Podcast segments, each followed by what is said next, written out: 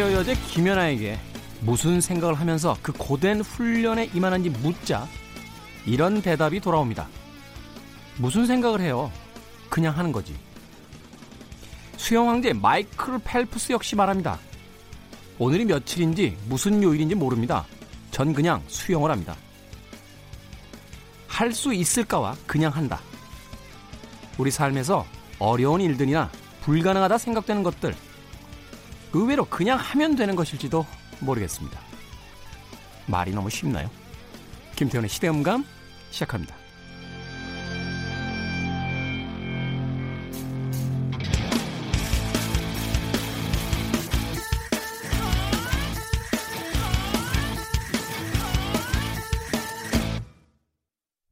그래도 주말은 온다. 시대를 읽는 음악 감상의 시대음감 김태훈입니다. 출발선에서 목적지를 쳐다보면 엄두가 안 날 때가 많죠. 제가 등산을 한참 하던 시절에 그 등산 선배들로부터 배운 이야기인데요. 산 꼭대기 너무 자주 쳐, 다보지 마라. 네. 그럼 어떻게 합니까? 라고 물어봤더니 네 발끝만 보고 가라라고 이야기를 하시더라고요. 특히나 이제 그 산에 가서 가장 곤혹스러운 게 뭐냐면 산에다 계단 놓으신 분들이 있어요. 그 국립공원 같은 데도 가면 이렇게 계단으로 돼 있잖아요. 불편하신 분들 좀 편하게 올라가라고. 등산하시는 분들이 제일 힘들어하는 게 그 계단입니다. 계단. 끝도 없이 있는 그 계단을 이렇게 쳐다보면서 저걸 언제 올라가나 하는 생각을 하게 되는데 그때도 역시 등산화 끝만 보고 올라가는 게 가장 좋은 방법이다라는 이야기를 듣기도 했습니다. 그냥 하는 거죠. 그냥. 그죠? 제가 그 학창 시절에 특히 이제 고등학교 때 어, 저희들이 공부했던 그 뭐 수학 정석이나 성문 종합 영어 이런 참고서들을 끝까지 못 봤던 이유가 너무 두꺼워서요. 맨날 앞 페이지 한 10페이지 보다가 네. 그 책 아직도 나오나요? 나와요? 어, 그럼 상표 이야기하면 안 되는 상황이었군요. 뭐그 정도는 양해를 해주실 거라고 생각을 하고 어찌됐건 너무 책이 두꺼워서 맨날 그 뒷페이지 이렇게 쳐다보다가 이거 언제 다 보지? 하다가 앞에서 한 10페이지나 20페이지쯤에서 되게 멈췄던 그런 기억이 있습니다. 그냥 하는 건데 네. 너무 앞서 생각을 하다가 하지 못하게 되는 그런 일들이 더 많았던 게 아닌가 하는 생각이 듭니다. 바로 코앞으로 수능이 다가왔어요. 다음 주 목요일 14일입니다. 그냥 해온 많은 수험생들이 네, 좋은 결과 얻기를 바라겠습니다. 그런데요, 이 수능에 관련된 뉴스가 하나 더 있어서 어, 소개를 좀 해드리겠습니다. 수능 샤프가 뭐길래 수험생들이 멘붕에 빠졌다. 네. 11월 7일 경향신문의 기사인데요. 오늘 14일 치러지는 2020학년도 대학 수학능력 시험을 앞두고 있는 어, 입시 커뮤니티가 시끌시끌하다. 바로 수능 샤프 때문이다. 어, 지난 2006 년도부터 어, 2006학년도 수능부터 시험 당일 수험생 전원에게 제공한 샤프가 어, 기역사의 A 제품인데 올해 이 샤프가 어, L사의 B로 변경이 되면서 네, 수험생들이 멘붕에 빠졌다는 겁니다. 어, 기사를 쭉 읽어보니까요. 그럴만도 하겠다라는 생각도 드는 게 이게 아주 예민한 어떤 그 감정 상태라든지 이 컨디션을 요하는 수능 시험장에 지난 몇 년 동안 이 어, 기억사의 A 샤프를 손에다 잡고 시험 공부를 하고 답안지를 메워온 수험생들에게 이게 갑자기 바뀌면 감각이 달라진다 하는 이유 때문에 많은 수험생들이 지금 멘붕에 빠져 있다 하는 기사입니다. 어른들 입장에서는 약간 웃음이 나올 수도 있는 그런 기사이기도 합니다만 정말 주, 중요한 네, 수능을 앞둔 수험생들에겐 그 미묘하고 사소한 변화마저도 사실은 당일의 어떤 어, 결과에 영향을 줄 수 있기 때문에 네, 뭐 그런 기분이 들 수도 있겠다 하는 어, 생각도 듭니다. 어떻게 해야 되죠? 어, 기억사에서 이거 샤프를 좀 음, 일반 공개를 좀 해주셔야 되는 건가요? 대한민국 수능 참 여러 가지 어, 뉴스와 이야기거리를 만들어내는 음, 그런 시즌이 아닌가 하는 생각이 드는군요. 자, 김태훈의 시대 음감, 시대 이슈들을 새로운 시선과 음악으로 풀어봅니다. 토요일과 일요일 오후 2시 5분, 밤 10시 5분 하루 두 번 방송되고요. 팟캐스트로는 언제 어디서든 함께 하실 수 있습니다. 너무 많은 생각이 오히려 좋지 않은 결과를 가져온다. 캔디의 음악으로 시작합니다. Don't think I'm not.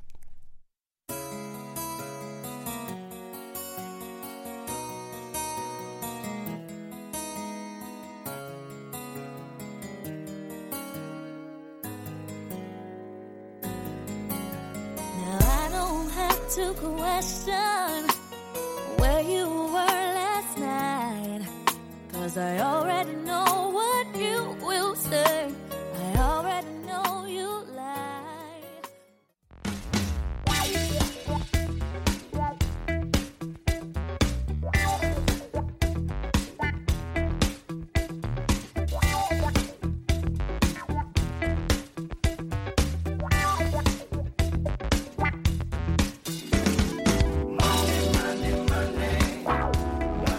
과거로 가는 시간여행 소재의 영화들을 보면요.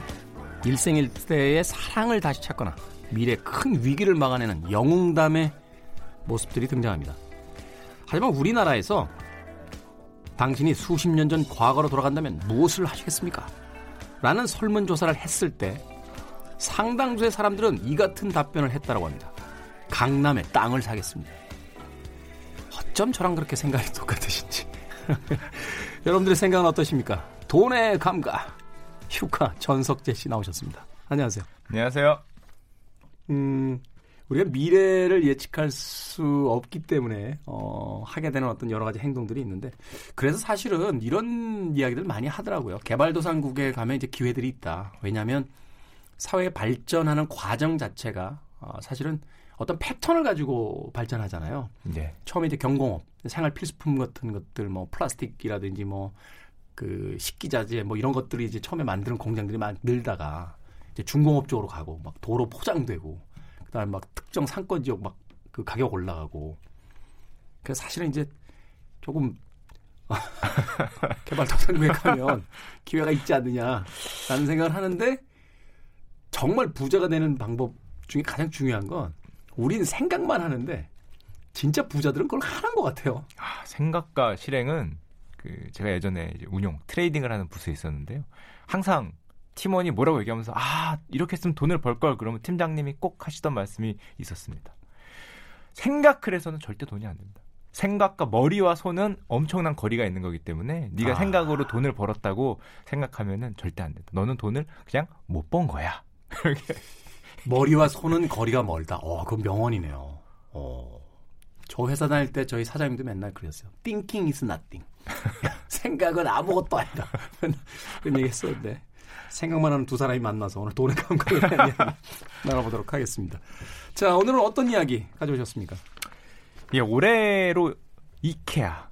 당시 2014년에 굉장히 들어온다고 핫했던 기업인데요. 이케아가 네. 들어온 지 5년째 되는 해입니다. 5년째. 이케아가 들어왔을 때 우리나라 가구 산업이 뭐 완전히 먹히는 게 아니냐 이런 걱정이 많았는데요. 그 이후로 실제로 어떤 변화가 있었는지, 현재 이케아는 어떤 모습이고 우리나라 가구 산업이 어떻게 됐는지를 한번 말씀드리도록 하겠습니다. 이 이케아에 대한 이야기가 굉장히 흥미로울 것 같은 게 사실은 이 이케아가 들어온다고 할 때 우리나라 가구 산업 완전히 망했다. 라고 했는데 5년이 지난 지금 보면 제가 뭐 내부 사정까지는 정확하게 모르겠습니다만 이케아도 순항 중이고 나머지 가구 산업도 꽤 순항 중인 거로 보이거든요. 상당히 뭐 정확하게 보셨는데요. 이케아가 처음 들어올 때만 해도 이거 완전히 글로벌 브랜드 우리나라로 치면은 거의 공룡이 들어오는 거기 때문에 이 뭐 가격 경쟁력이나 품질 경쟁력에서 상대가 되겠냐 일방적으로 쓰러질 거다라고 뭐 반대도 많았는데 실제 이케아가 딱 들어오니까 그런 현상이 굉장히 많이 사그라졌습니다. 그러니까 이 가구 시장이 좀 양분됐다라고 해야 되나요? 실용적 시장과 조금 이제 돈을 써서라도 좀 괜찮은 걸 사겠다. 요 시장으로 싹 이렇게 나눠진 듯한 느낌인데. 그렇죠. 이케아의 가장 유명한 전략은 이제 우리가 흔히 DIY로 알고 있지 않습니까? 네. 갖고 와서 스스로 만드는 전략. 이 이케아 같은 경우는 고객들이 더 많이 사길 바랐는데 자동차에 못 싣고 가니까 그걸 이제 분해해서 자동차를 싣고 가는 아이디어를 내서 DIY로 굉장히 세계적인 기업이 됐는데 네. 사실은 DIY라 그러면은 이게 하나의 문화로서의 역할도 하지만 잘 생각해 보면은 가격을 낮춰주는 역할을 합니다. 그렇죠. 인건비를 그 자기들이 줄이고 우리한테 이제 넘긴 거니까. 그렇죠. 네. 인건비를 우리가 스스로 담당, 재미로 승화를 시키면서 담당을 해주기 때문에 가구의 가격이 내려가면서 이케아 그러면은 대표적으로 품질은 나쁘지 않은데 가격이 저렴한 중저가 가구의 대표 브랜드가 돼서 사실 우리나라에 들어왔을 때 이런 중저가 브랜드하고 경쟁을 할 수 있겠느냐 이런 걱정이 많았습니다. 근데 실제로 지금 PD님도 말씀하셨듯이 우리나라 가구 기업들이 대처를 프리미엄 쪽으로 많이 했어요. 프리미엄 음. 브랜드로 굉장히 포지셔닝을 많이 하면서 중저가 브랜드는 어차피 이케아가 밀리니까 우린 프리미엄 쪽으로 가서 시장을 양분해서 같이 점유를 하겠다라는 전략으로 많이 갔는데 이게 초반에는 굉장히 좋았습니다. 음. 이케아가 딱 우리나라에 들어와서 서, 모든 전국에 있는 신문들이 이케아 그러면은 인테리어 같은 가구 좀 아. 저렴하니까 자주 바꿀 수 있는 가구 가서 가구를 직접 만져보고 즐길 수 있는 어떤 패션으로서의 느낌을 많이 줬거든요. 근데 잘 생각해 보면은 이케아 전에 우리나라는 가구 그러면은 결혼할 때 이제 그렇죠. 커다란 어, 저도 그거 그냥 계속 쓰고 있는데. 네. 커다란 뭐 자개장 같은 거 한 번 사면 한 20년, 30년 쓰는 게 어떤 미덕이고. 자개장은 좀 멀리 간 거 아닙니까? 좀뭐 쇼파나 이런 것도 굉장히 크고 가구라 그러면 무겁고 그렇죠. 좀 고가의 이런 제품을 많이 생각했었는데 그 집에서 혼자 못 옮기는 제품 이런 게 이제 가구잖아요. 네. 주로 그랬었는데 이케아가 들어오면서 국민 인식이 많이 바뀌었어요. 음. 아 가구라는 게 이렇게 가볍고 패셔너블할 수 있구나. 우리가 백화점이나 뭐 대형 할인마트 가서 그냥 이렇게 쇼핑하듯이 가구점에 가서 이케아 가구점에 가서 쇼핑하고 즐길 수 있는 이런 문화를 가져왔습니다. 사실 그래서 광명시에 1호점 냈을 때 그 가구를 사러 가기 위한 것도 있지만 일종의 이게 가족 피크닉이 됐잖아요. 그래서 차를 타고 광명의 이케아까지 가서 가구를 구경하는 아이쇼핑도 하고 실제로 필요한 가구를 사서 이제 돌아오고 또 그 안에서 여러 가지 어떤 푸드코트 같은 곳에서 음식들을 이제 섭취하는 행위 자체가 하나의 주말 여행, 짧은 여행 같은 그런 어떤 새로운 문화로서 좀 정착을 했던 게 아닌가 하나 또 생각도 드는데. 예. 이케아 광명점 자체도 그런 문화 역할을 했고요. 국민들한테 어떤 가구의 소품화, 가구의 음. 인테리어화라는 어떤 가벼운 느낌을 많이 주면서 우리나라에 사실상 없던 시장이 음. 상당히 창출이 됐습니다. 이케아가 처음 들어왔을 때 가구 시장 전체가 어떻게 좀 밀리지 않을까 생각을 하는데 오히려 우리나라 가구 시장은 경기 침체에도 불구하고 더 확장적으로 커졌고요. 가장 대표적으로 없던 시장이 창출되면서 어떤 시황이 좋았던 종목들 그러면은 이케아가 처음 들어왔을 때는 가구 쪽이었습니다. 음. 그러니까 1인 가구가 늘어나면서 예전에는 사실은 그 1인 가구의 어떤 좁은 공간을 이제 인테리어 한다는 건 거의 불가능했는데 이케아식의 어떤 이런 조립형 아주 그 소품화되어 있는 이제 가구들이 등장을 하면서 1인 가구들도 이제 집을 인테리어를 하고 꾸미는 그런 시장들도 사실 새롭게 이제 생성이 됐다고 볼 수 있는 거죠. 국민 인식 자체에 정말 뭐 엄청난 홍보 효과를 그 자체가 갖고 온 거고요. 그 덕분에 우리나라 가구 업체들도 그 가구 붐을 타고 실적들이 다 올라가서 이케아 처음 들어왔을 때 2014년에서 2015년, 16년 넘어가면서 가구 업체들의 매출과 영업이익이 한 단계 점프를 하게 됩니다. 어. 오히려 다 같이 죽을 줄 알았는데 이케아에 같이 커지는 이제 이런 현상을 뭐 경제학적인 용어로 굳이 얘기하자면은 경제학 그 매기 효과라고 매기 효과 네네. 흔히들 많이 얘기하시는데 천적이 등장하니까 네. 부지런히 움직이면서 이제 살기 위해서 여러 가지 일들을 했다 미꾸라지가 많았는데 매기 한 마리가 들어오니까 어떻게든 살아보려고 막 노력을 하다 보니까 또 제품들도 되게 다양해지고 경쟁력도 가격, 강화되고 경쟁력도 강화되고 이러면서 이케아 그러면은 국내 매기 효과의 가장 대표적인 업체로 불리게 됐습니다. 이케아 등장하고 난 뒤에 그 재미있는 또 그 현상들이 하나씩 생겨나기 시작한 게 가구를 조립할 수 있는 남자와 그렇지 않은 남자로 나눠졌대요. 이케아는 사실 그 여성분들도 이게 뭐 성차별적인 발언일 수도 있겠습니다만 과거에는 이제 잘 하지 않던 어떤 가구 조립 같은 것을 할수 있는 걸 어, 하기 위해서 전 세계에서 이 매뉴얼, 그러니까 조립 매뉴얼이 텍스트가 없더라고요. 글자가 없고 그림으로만 이제 이렇게 하는 걸 정책으로 했다라는데 제 친구 중에 한 명이 이제 늦장가를 가서 그 가구를 이제 이케아에서 좀 구매를 했는데 이 친구가 그 기계치예요, 약간. 뭐 조립하고 이런 거 전혀 못하는 친구인데 어 가구 조립이 안 되는 시점부터 어 일종의 어떤 자신이 지금까지 구축해왔던 어떤 이미지를 아내에게 많이 잃고 약간 좀 무시당하는 그런 어떤 이뭐 일화도 있다라는 이야기를 했는데 이케아가 사실은 그런 만족감도 주는 것 같아요. 이 어깨에다 이렇게 탁 가구를 둘러매고 차에다 싣고 가서 그걸 스스로 이렇게 조립을 해서 어떤 뿌듯한 완성품을 만나게 되는 그런 어떤 만족감을 또 주지 않나. 예, 뭐 DIY 자체가 이제 문화가 됐는데요. 사실은 저도 이 DIY 이게 워낙 유명을 하니까 침대를 하나 가져가서 조립을 해본 적이 있습니다. 침대. 침대. 네. 근데 한 시간쯤 조립하다가 돈 더 주고 조립한 걸 살 걸 그랬나 안 되는 사람은 안 된다니까요 이게. 근데 이렇게 되면 결국 이제 해피엔딩으로 마무리가 되는 거 아닙니까? 이케아 가구도 성공을 했고 우리나라의 어떤 가구 시장, 다른 가구 업체들도 이제 좀 더 고급화 전략을 통해서 뭐 지금까지 잘 운영이 되고 있다 이렇게 이야기를 해주신 건데. 이게 끝까지 해피엔딩이었으면 참 좋았겠는데요. 물론 지금도 뭐 상황이 굉장히 안 좋다 이렇게 얘기하기는 어렵지만은 이케아가 들어오면서 이제 중저가 시장을 이케아가 장악을 해서 우리나라 아무래도 중소형 가구 업체들은 피해를 많이 받습니다. 아. 주 작은 업체들은 우리 대형 업체들은 이케아하고 약간 필드를 달리해서 프리미엄 제품으로 갔는데요. 2015년, 16년, 17년 지나면서 경기가 좀쭉 침체가 됐고 18년 이후에는 아파트 착, 신규 착공도 좀 줄어듭니다. 그러다 보니까 프리미엄 제품 쪽이 타격을 많이 받았어요. 아. 이 중저가를 중심, 으로 하는 이케아의 매출은 5년간 쭉 올라서 뭐 지금도 역대 최대 매출이다. 이제 3호점, 4호점을 내겠다. 부산 송정 쪽인가 뭐 어디 또 들어온다는 이야기 들었던 것 같은데. 예, 지금 3호점, 4호점까지 쭉쭉쭉쭉 낸다는 계획을 발표하고 있으니까요. 이제 그러, 그렇게 확장을 하고 있는데 우리나라 가구 업체들은 이 프리미엄 쪽이 좀 죽다 보니까 최근에 실적이 좀 안 좋아지고. 네. 근데 그러다 보니까 좀 대안을 찾아서 뭐 중국으로도 갔는데 또 중국엔 중국대로 한중 무역 이 분쟁이 또 미중 무역 분쟁으로 한중도 또 안 좋아지면서 거기에서도 또 실적이 안 좋아지고. 그래서 이케아 실적은 좋아지고 이케아는 점점 덩치가 커지는데 우리나라 가구들은 최근 가구 업체들은 최근에 조금 안 좋아지는 그런 모습을 좀 보이고 있습니다. 이케아가 진출한 나라가 우리나라만 있는 건 아닐 텐데요. 어, 다른 나라의 경우 어떻습니까? 이케아가 진출을 하면서 그 진출한 나라의 가구 산업들이 사실 위기를 이렇게 많이 맞게 된 건가요? 사실 이케아가 진출을 하면은 뭐 가구 산업 전체가 침체됐다. 이렇게보다는 우리나라에서처럼 어떤 매기 효과로 인해서 가구 산업 전체가 이제 활성화되는 그런 효과가 더 큰 걸로 유명한데요. 하지만 그럼에도 불구하고 우리나라에서는 우리나라 대표적인 가구 업체들이 처음엔 붐업이 되다가 지금 쭉 줄어든 느낌이 있습니다. 옆 나라 일본 같은 경우는 이제 대표적으로 이케아가 들어갔다가 약 성공을 못한 실패라고까지 말하기 좀 힘들지만 성공을 못한 대표적인 나라인데요. 일본에 들어갔을 때 일본과 이제 우리나라에 달랐던 점은 일본의 대표 가구 업체가 니토리라고 있습니다. 니토리. 예, 니토리 홀딩스 그러는데 일본의 대표적인 정말 유명한 가구 업체인데 이 가구 업체는 이케아가 들어왔을 때 정면으로 부딪혔어요.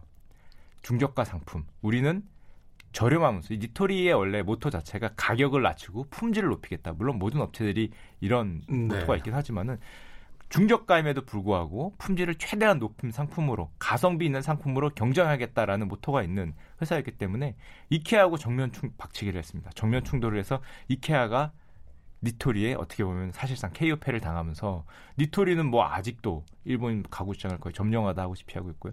니케아는 재미를 못 보고 지금 뭐 사실상 뭐 퇴출이지 않냐 뭐 이런 느낌을 받을 정도로 고전을 하고 있는데 반대로 우리나라에서는 이런 어떤 니토리처럼 좀 중저가 시장 가성비 있는 가격은 싸지만은 우리한테 만족도를 주고 품질을 높인 시장으로 같이 좀 싸워서 우리나라 가구 업체들도 더 크고 이랬으면 좋았을 텐데 그 시장 자체가 이렇게 양분이 되면서 이 프리미엄 시장이 좀 어려워지면서 우리나라 가구 업체들은 좀 최근에 어려움 많이 겪고 있습니다. 음, 네.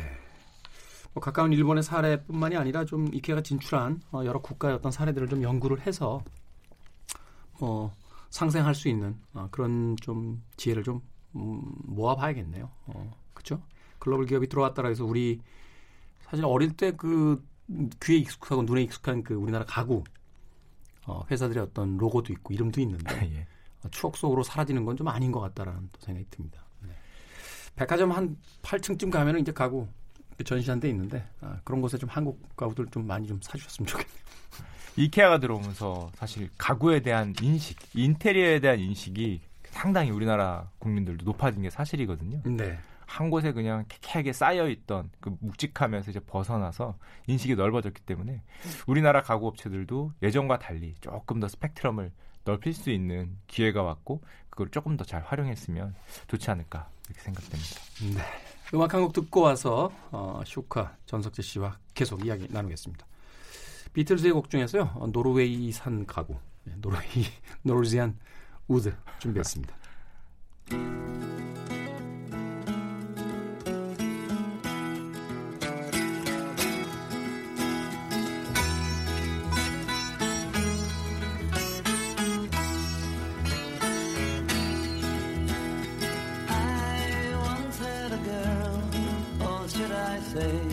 She once had me.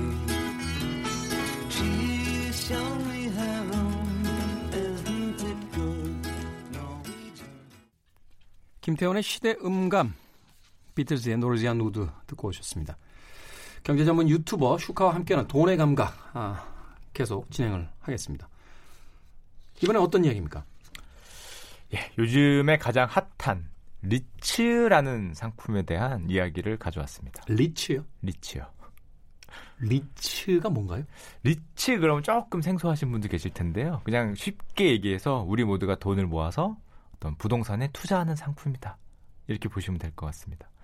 아, 그러니까 공동 투자를 하는 형태를 이야기하는 건가요? 그렇죠. 예전 같으면 REITs도 주- 굉장히 형태와 종류가 여러 가지가 있는데요. 요즘에 네. 가장 이슈가 되는 거는 REITs라는 상품을 상장을 해놨습니다. 상장을 했다. 예, 상장을 하면은 마치 우리가 주식처럼 사고 팔 수가 있는 거죠. 예전에 리츠 같은 경우는 아는 사람들끼리만 돈을 모아서 어떤 펀드 형태나 뭐 사모 형태로 모아서 이제 큰 돈으로 투자를 하는 그런 상품이었는데요. 그러다 보니까 정보가 좀 부족하거나 돈이 좀 부족하거나 하는 경우에는 이런 REITs를 통한 부동산 상품을 되게 쉽- 굉장히 쉽지 않았습니다. 음. 이제 그거를 많은 사람들이 같이 하기 위해서는 상장을 하게 되면은 우리가 최소 단위 뭐 몇천 원이나 몇만 원으로도 이 부동산 투자를 할 수 있는 길이 열리게 되는 거죠. 그러니까 조금 더 쉽게 말하면은 저 큰 빌딩에 뭐 벽돌 한 장이나 어. 문한 장은 내 거다. 이 돈으로 5만 원에 벽돌 한 장을 사겠다. 그럼 그 수익을 나눠 달라. 어, 그러니까 이런 구조가 되겠습니다. 저 높은 빌딩에 저게 말하면 100억짜리다.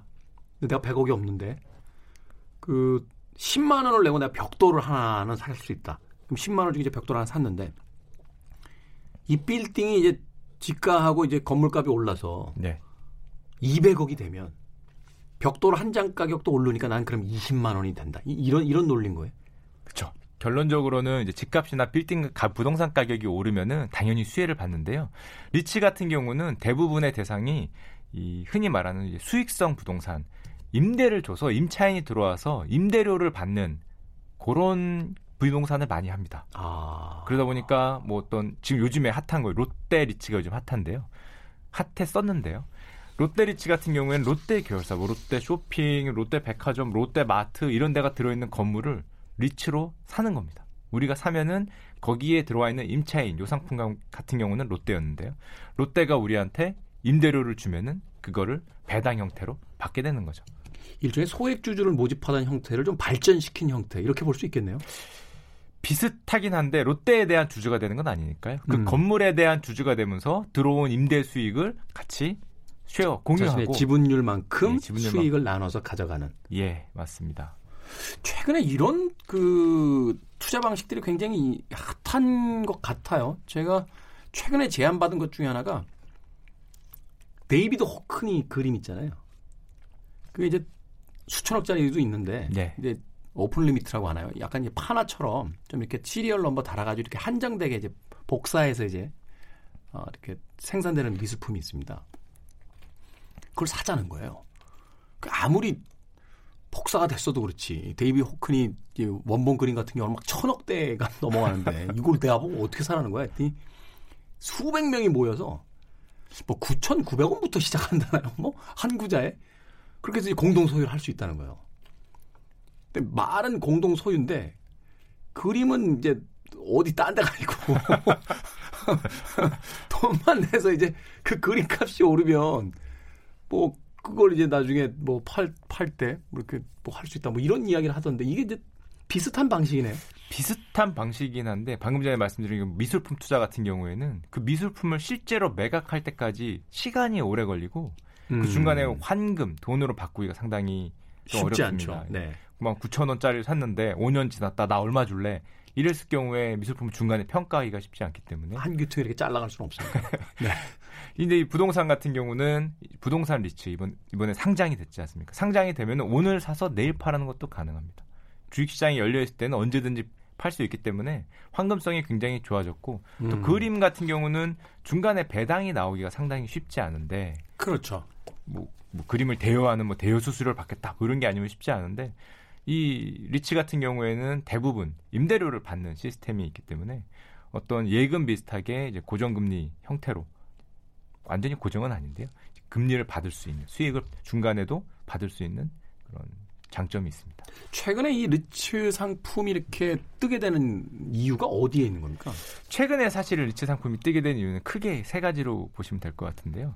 일단 저금리 시대로 너무 금리가 빠르게 내려갔기 때문에 리츠에서 중간에 임대료 형태로 임대료 형태로 주는 그 금액이 너무 매력적으로 보이게 됐습니다. 그 전세 시장이 깨지고 이제 월세 시장으로 가는 것처럼 똑같은 이유네요. 그러니까 그쵸. 은행 이자율이 떨어지니까 뭐 전세금 받아가지고 은행에다 넣어봐야 수익이 안 나니까 차라리 그냥 월세로 전환하겠다 이런 거하고 똑같은 논리네요. 그렇죠. 은행 이자율이 뭐 1%대, 뭐 심지어 뭐 0%에 가까운 1% 아주 초반대로 내려오는 경우도 있다 보니까 리츠 같은 경우는 보통 뭐5% 6% 7% 정도의 임대 수익을 그 말, 말하거든요. 그러니까 아. 상대적으로 매력도가 이 높아진 상황이고요. 게다가 최근에 부동산이 또 작년 초에 작년 말에서 올해 초에 좀 안 좋았다가 또 좋아진다 그러니까 부동산 기대감도 더해졌고 게다가 가장 중요한 거는 정부가 부동산 시장 안정화를 위해서 상장 리츠를 적극적으로 지원하겠다라는 정책을 발표했습니다. 이게 부동산 안정화하고도 연관이 되는 겁니까?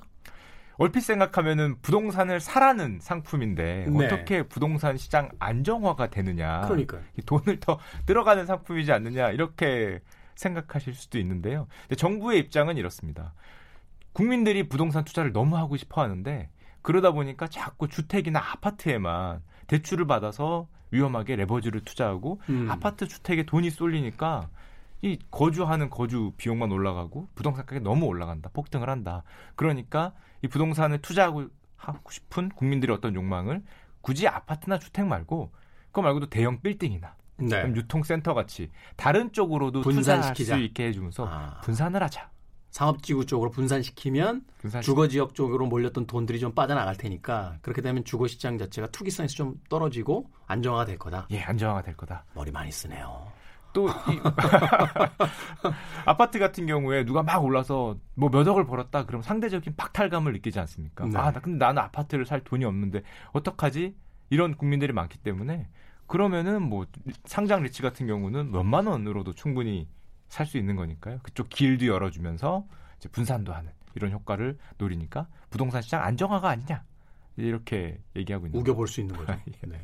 슈카의 그 설명을 들으니까 이제 좀 그 풀리는 의문점들이 있네요. 이렇게 어, 몇 년 전부터 이렇게 차 타고 가다 보면 플랜카드가 이렇게 붙어 있어요. 그리고 뭐 어느 지역 오피스텔 뭐 수익형 이래 가지고 천만 원 투자 시 뭐 얼마 수익금 뭐 이렇게 얘기를 해서 아니 천만 원으로 무슨 오피스텔을 산다는 거야 무슨 무슨 방법이야 저게라고 그냥 궁금해만 했는데 그게 말하자면 이제 그 리츠를 이제 그 말하자면 그 자기들끼리 하던 거네요.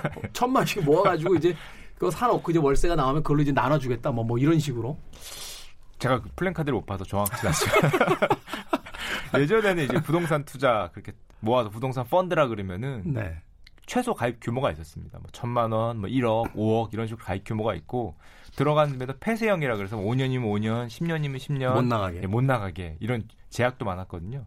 그러다 보니까 아는 사람만 돈 있는 분들만 할 수 있었는데 그거를 뭐 상장을 시킴으로써 그런 제약 조건을 많이 풀어주게 되는 거죠. 아 그렇군요. 여기 우리 작가가 좀 준비해준 기사가 있는데 이 상장 리츠들이 6개월 새 40%의 수익을 냈다. 뭐 이런 기사가 있어요. 이게 가능합니까? 이 리츠가 부동산을 기초자산으로 한 상품이긴 한데요. 엄연히 상장이 됐기 때문에 움직임이 주식과 유사하게 움직일 수 있습니다. 그러니까 이게 쏠림도 있고 반대로 말하면은 지나치게 빠질 수도 있고 이런 움직임이 있는데요. 음. 최근 6개월에 40%가 오른 거는 방금 제가 말씀드린 그런 한 두세 가지 요건으로 인해서 사람들이 상장 리츠에 관심이 많아지니까 자금이 몰리고 그럼 가격이 올라가게 되는 겁니다. 수요가 많아지니까. 수요가 많아지니까. 네. 근데 약간 조심해야 될 거는 기초자산 가격이 만약에 안 올랐는데 이 상장 리츠에 대한 관심으로만 이 주식 주식에 상장된 주식의 가격만 오르면은 이게 괴리가 발생할 수 있거든요. 아, 잠깐만 다시 한번 설명해 주세요. 어떻게요?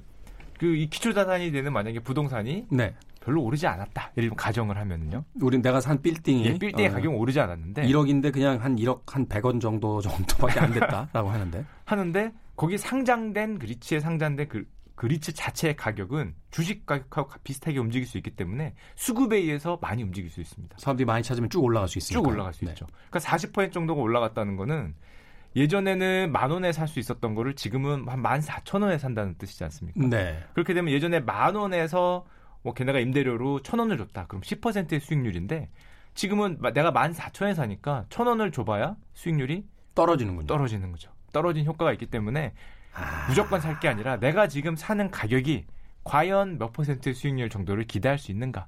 그리고 이 기초 자산에 대비해서 이게 많이 오른 건가, 많이 안 오른 건가를 좀 판단을 할 필요가 있습니다.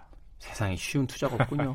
어, 이게 뭐 주식만 생각해야 되는 게 아니라 이제는 이제 건물 가격까지 좀 등락에 대한 어떤 예측이 좀 돼야 할 수 있는 부분이니까.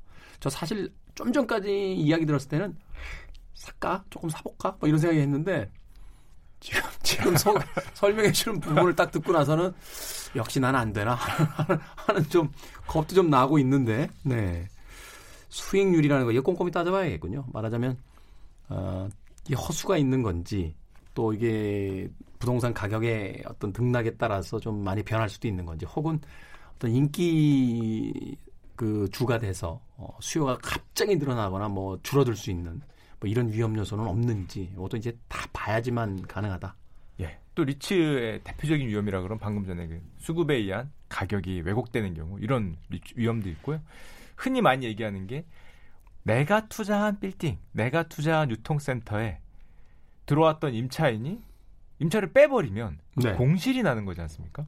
그 수익률이 없네요. 그럼 수익률이 없어질 수 있습니다. 그래서 아. 보통 리츠에서 가장 주의 깊게 보고 가장 대표적으로 말하는 게 우리 임차인은 너무 안전한 임차인이야. 이거 봐야 우리는 롯데가 들어와 있어. 야 정말 안전하지 않니? 또 어떤 리츠는 우리는 뭐 정부 기관이 들어와 있어. 10년은 확실히 애들이 여기 있을 거야. 세종시 안 갈 거야. 뭐 이런 거를 얘기하면서 그 임차인에 대한 안정성을 굉장히 많이 어필을 합니다. 네. 그래서 실제로 리츠를 봤을 때 물론 장기적으로는 그 부동산 가격 길게 들고 계시려면 부동산 가격의 변화를 예측을 하셔야 되겠지만 근데 일단 부동산 가격이라는 게 공실률이 발생해서 네. 그 월세가 이제 떨어지면 이게 이 가, 가격의 그, 그 건물의 상업지구 같은 경우 건물의 가격 측정을 하는 게 이제 월세를 가지고 측정을 하는 거잖아요. 예. 그래서 사실은 공실이 생겼는데도 월세 안 내리고 이제 버티는 건물주들이 굉장히 많은 건데 이런 일들이 벌어지면 실, 실제로 이제 투자한 사람 입장에서는 적은 금액이라도 좀 수익이 좀 나와줬으면 좋겠는데 건물주 입장에서는 아니 나는 그 가격에는 월세 못 줘. 그냥 공실이야. 이, 이런 상황이 발생하게 되고 그럼 결국은 이제 수익을 기대하러 들어갔다가 돈만 묶이게 되는 뭐 이런 이런 상황이 발생할 수도 있다는 거네요. 근데 이제 상장 리츠 같은 경우는 소액 주주들이 워낙 많기 때문에 아마 공실이 발생하면은 뭐 건물 가격보다는 임대료 수익을 중요시하기 때문에 아마 채우긴 할 겁니다. 채우긴 할 텐데 음. 워낙 덩치가 큰 물건 같은 경우에는 거기에 들어갈 수 있는 임차인이 굉장히 한정적일 수 있거든요. 또 임차인이 계속적으로 위치가 좋아서 임대료를 매년 올려가면서 좋은 임대료를 내줄 건지 아니면 시장이 안 좋아지면서 임, 임대료가 쭉 내려가면은 우리 수익률이 또 내려가면서 리츠 주식 가격 자체도 인기가 떨어지면은 또 쭉 빠질 수가 있기 때문에 그 어떤 임차인이 들어왔는지 그 위치가 어디인지 그 산업 자체가 심지어 거기 들어와 있는 산업 자체가 좀 좋은 산업인지 네. 좀 미래성 있는지 이런 것까지도 예, 보통 쳐다보곤 합니다. 자, 타임머신에 오르겠습니다. 슈카와 함께 이제 타임머신을 타고 어, 몇 년 전으로 돌아갑니다. 그리고 이제 내렸어요. 몇 년 전에 에, 대한민국 서울에 삽니까 리츠? 지금 몇 년 전에 비해서 우리나라 부동산 시장이 뭐 오른 게 어마어마하기 때문에요. 제가 몇 년 전이라면은 결과를 알기 때문에 당연히 샀어야 됩니다. 자. 몇년 전이라면. 다시 현재로 돌아와서 삽니까? 일단 리츠들이 상장 리츠들이 제시하는 수익률 자체가 5%에서 7% 정도 보통 됩니다. 5% 7%. 상품에 따라 다르긴 하지만 얼마 전에 그 난리난 DLS도 4% 보고 들어갔다가 그 사단이 났던 건데.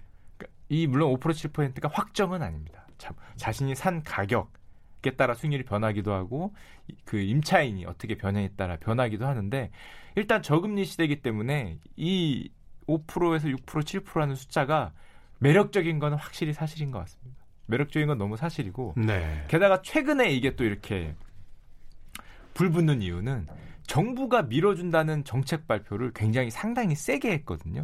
심지어 리츠 상장 리츠에 너희들이 부담이 되면은 우리가 기금을 활용해서 한 절반 정도는 정부가 살게. 절반은 뭐 국민들이 살아. 우리가 절반 정도를 사 가지고 있으면서 안정적인 모습을 보여주겠다. 이걸 흔히 뭐 anchoring이라고 표현을 하는데 뭐 주택도시 기금이나 우리의 국민적인 국민들이 운영하는 기금이 이제 들어올 수 있는 거죠. 그리고 뭐 세제 혜택도 예전에 사모에 있는 거는 많이 줄이고 상장에 있는 거는 그대로 유지하면서 정책적으로 민다고 얘기를 하니까 요즘에 가격이 오 예상보다 굉장히 좀 음. 많이 올라갔습니다. 산다라고 결정했을 때 우리가 주의해야 될 거 한두 개만 좀 마지막으로 알려주세요. 산다라고 결정했을 때 아까 전에 처음 말했던 거 이게 정말 인기에 의해서 단기간에 너무 급상승한 게 아니냐. 이게 왜 주식 그 시장 그 분석하듯이 이게 일일치, 일주일치, 한 달치, 3개월치, 6개월치 이렇게 딱 주가 변동폭을 봐서 이게 갑자기 급, 급등한 거냐 뭐 이런 것들. 이게 주식이라는 거는 기업의 미래 가치이기 때문에 이 기업이 올해는 100억 벌다가 내년 한 200억, 400억을 충분히 벌 수 있습니다. 그러면 어떤 주식이 급등을 해도 거기에 따라서 미래 가치가 변했다고 볼 수 있는데 리치 같은 거는 기초 자산이 있어요. 기초 자산이 이미 확고하게 있기 때문에 이 빌딩이 내년에 두 배는 안 갈 것 같거든요. 아무리 봐도 예를 들자면 아무리 부동산 시장이 부동산이 아무리 과열됐어도. 화랑이어도 그렇게 기업의 변동성처럼 크지가 않기 때문에 어떤 일정한 정도로 오른다고 봤을 때 지금 내가 들어가는 이 가격으로 수익률이 과연 몇 퍼센트 정도가 나올지 단기적으로 빠지는 거를 내가 좀 감수할 수 있을지 마치 주식하고 굉장히 비슷한 시각으로 일단 봐주시는 게 좋을 것 같습니다. 다만 주기적으로 이제 배당 비슷하게 임대료 수익이 나오기 때문에 뭐 확실히 매력적인 상품인 건 맞는 것 같습니다. 음, 임대 수익률도 있고 어, 건물의 그 건물가가 상승했을 때도 거기에 대해서도 어떤 상승분에 대한 권리가 있고 말하자면 이제 양쪽으로 다 수익을 기대할 수 있는 이게 이제 리츠 상품이다 이렇게 볼 수 있는 거네요. 예, 리츠 같은 경우에 이제 가장 매력적인 거는 방금 말씀해 주셨듯이 임대 수익이 따박따박 들어온다. 그리고 이 빌딩의 상승분을 건- 가격 상승분을 나도 향유할 수 있다. 음. 이런 거에서 매력적으로 봐야겠죠.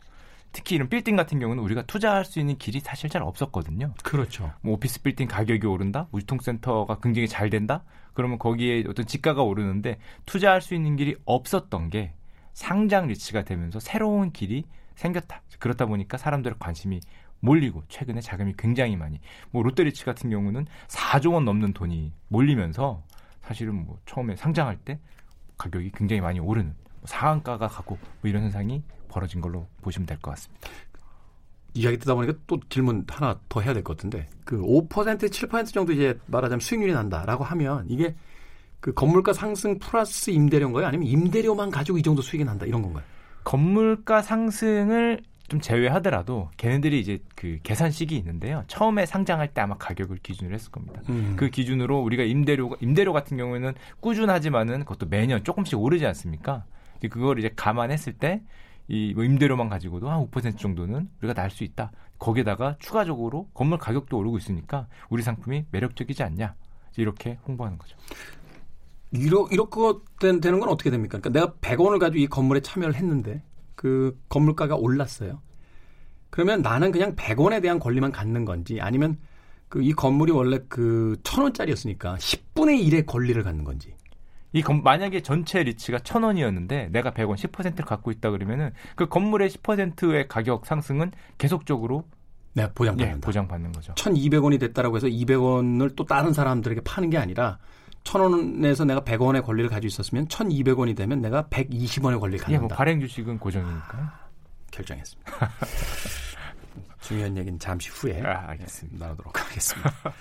자, 쇼카 전석재 씨와 함께 돈의 감각 네, 진행해봤습니다. 고맙습니다. 감사합니다.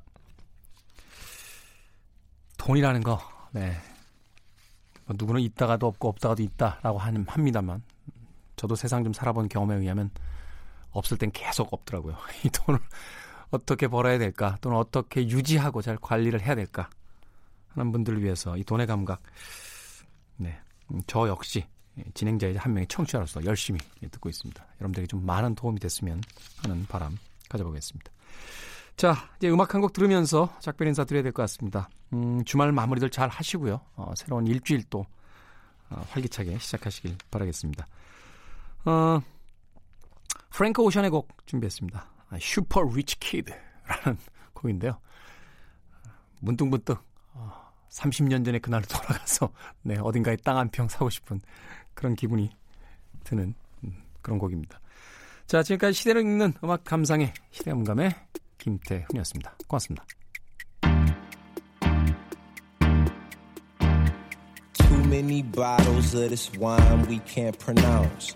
Too many bowls of that green, no lucky charms. The maids come around too much. Parents ain't around enough. Too many joy rides in daddy's Jaguar.